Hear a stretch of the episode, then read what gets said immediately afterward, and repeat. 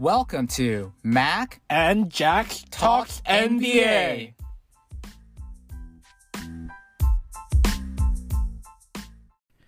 Hello. Hello. Today we're going to talk about the exciting NBA draft and the mega blockbuster trade with Russell Westbrook. So, what do you see about the top three picks of this year's 21, 2021 NBA draft? What do you see in Cade Cunningham, Mac? Cade Cunningham. He's athletic, but not super athletic.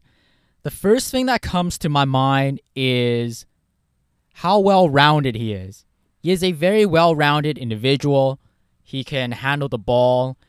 He has ability to slash. He can dunk. But he's not a super high jumping. He's not a super high jumping uh, player, and he doesn't seem too athletic. He could pass decently well, I all I could really say is he has a lot of upside.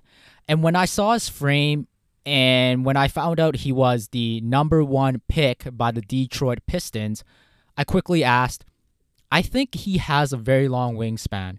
And it was true. He has a seven feet plus wingspan for a six eight guard, a small forward.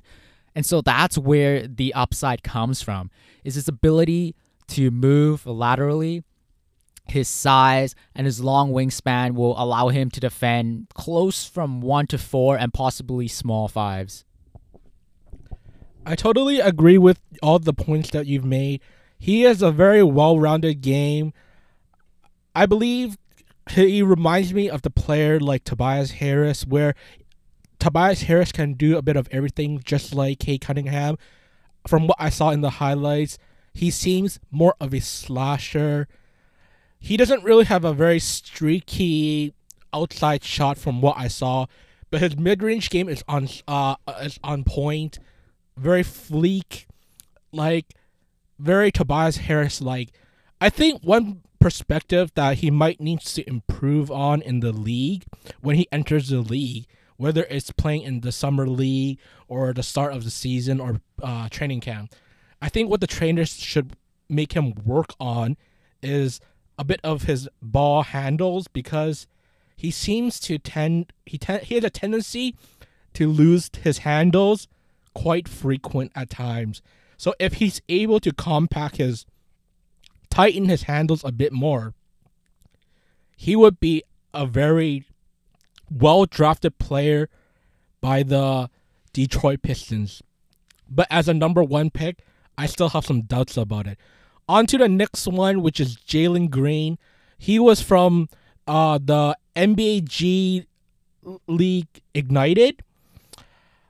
Uh what I saw in the first thing was that he has a really quick up tempo game. Kind of he has a really quick first step. Kind of reminds me of the MVP or rookie D Rose where he blows by the defender and scout report has said that he has a decent outside shot. But for me, from what I saw in the highlights in the G League, is the fact that his shot seems a bit more push. Maybe it'll work in the G League, but in a professional competition like the NBA, where there's a lot of talented players, I think he'll probably need to smoothen out his J's a bit more he has a very great athleticism. I think out of the three, he is probably the most athletic out out of the top three draft picks this year. I think the Houston Rockets made a very good choice by drafting Jalen Green because they also have Kevin Porter. So it'll be interesting to see the backcourt of what Jalen Green and Kevin Porter uh, Jr. will bring. Not to mention, he'll be under the uh, the mentorship of John Wall. John Wall is well known for being a decent, quick, like point guard. So I think they have some common points. How John Wall can use his wisdom of being in the league for so long to kind of advise Jalen Green to make sure not to just rely on his athleticism, work on his overall game like how John Wall learned a bit way too late after his injury, where he started to shoot the three pointers a bit more and gotten a lot better. I'll pass it up to you, Mac. Yes, so Jalen Green to me is the more flashy player, whereas Cunningham is more well rounded, more stable, the more stoic, more even keeled. Jalen Green, I might prefer him over as the number one pick. Unfortunately, I believe what's really limiting him and separating again is that seven feet plus wingspan that Cunningham has. That is something you cannot replace, something that you cannot learn or grow. It's just physical gifts, God given gifts with your length. And because of it, you're able to play incredible, a potentially incredible, monstrous defense. But just from an offensive and an eye level test of watching these two players, Jalen Green, as Jack has said, when he's able to slash and hit the bombs, take hits, and float in midair and double clutch, it does remind me of a Derrick Rose. May not be as good as a Derrick Rose, especially his vertical jumping is not as nearly as high as Derrick Rose because prime Derrick Rose or even college Derrick Rose head was pretty close to the rim from what I remembered. He there are also flashes of Jalen Green being able to be a flashy passer, like a LaMelo ball, but not as consistent. The three point shot range is not as far as LaMelo ball. And I would say watching these forwards or guards for the top three pick this year, I would pick LaMelo ball still higher ranked and as a better player than these two but time will tell. And so, Jack, let's talk about the third pick, Evan Mobley. What did you see, Jack? I think for a seven footer, he is on the thin side because he's only listed as 215 pounds. For a seven footer, that is way too thin. Kind of reminds me of when Kevin Durant started entering the league. He was very thin, frail, fragile, where everyone where everyone was just pushing him. So I believe Mobley's development and towards muscle building will take a while, kind of like a Giannis Antetokounmpo, where it took some time before Giannis Antetokounmpo starts started to become what he is right now, Finals MPV and all those other on his resume he has a very old school post up game. He has a great feel for the game, a decent handles, not bad for moving mobilely and for a seven footer. I think he'll be able to good be good when in the NBA when he does switches because I think he can do a bit of wing defending.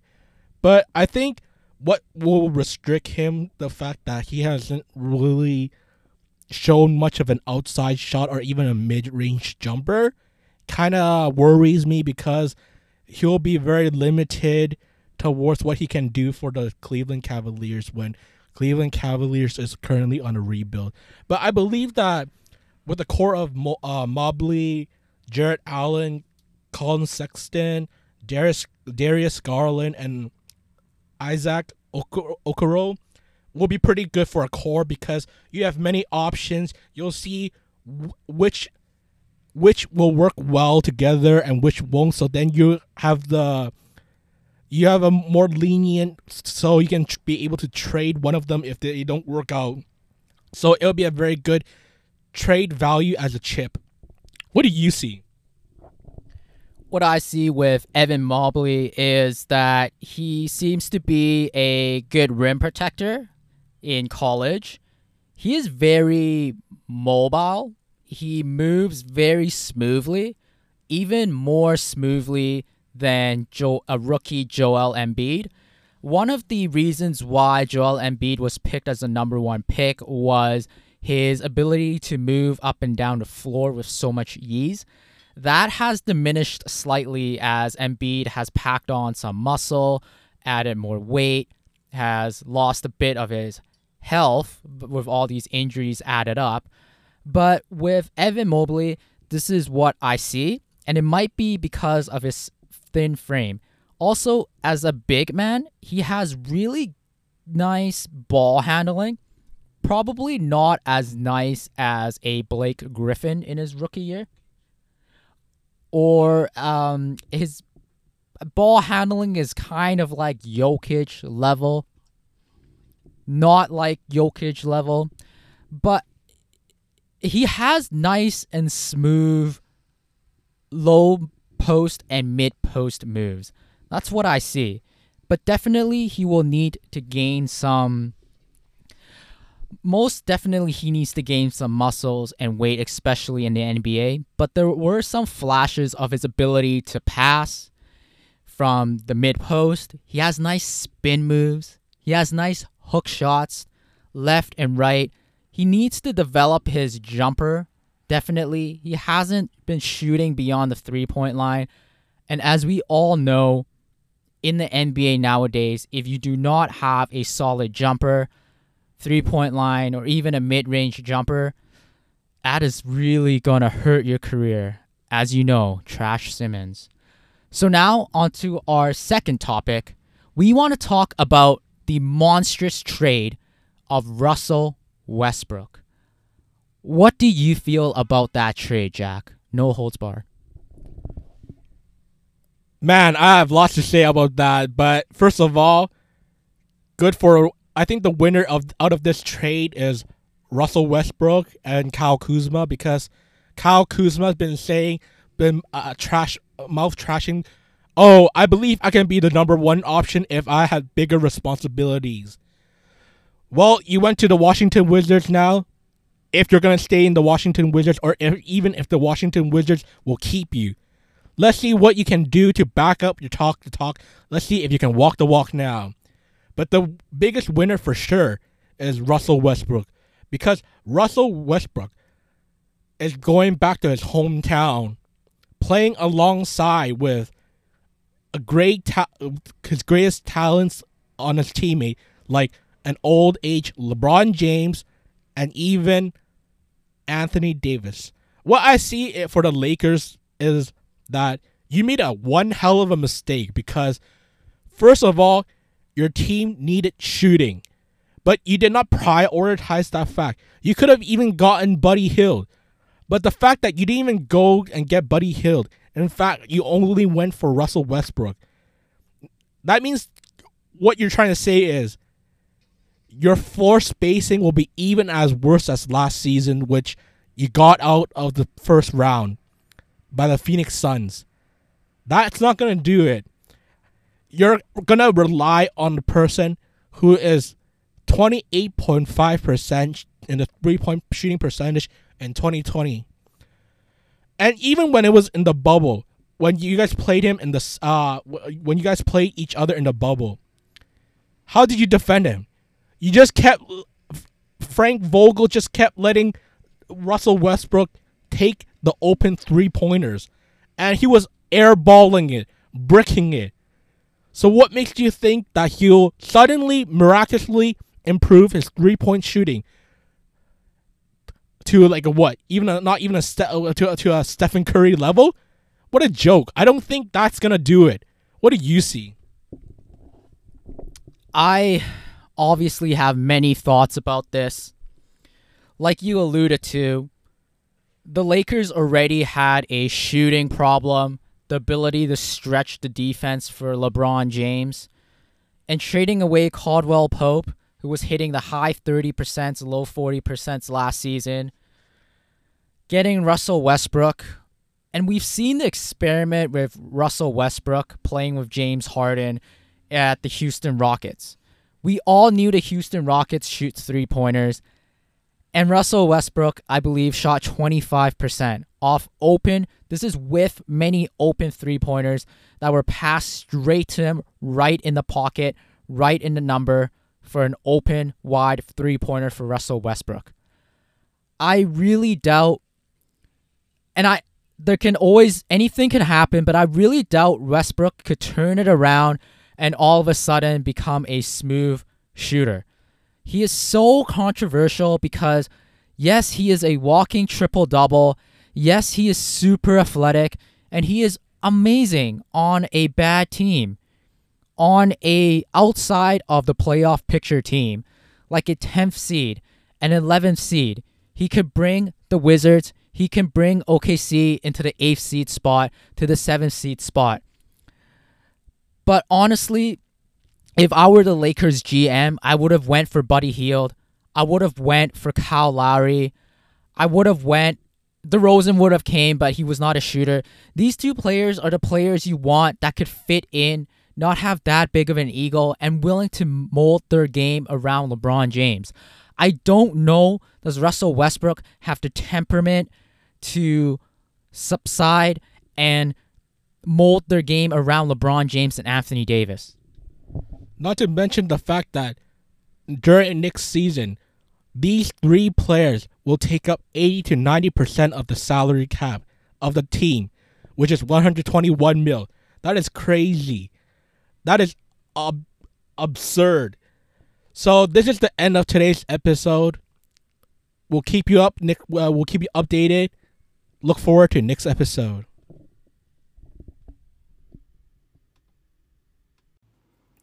Thanks for listening. This is the end of today's episode. Please like, share with friends, and subscribe.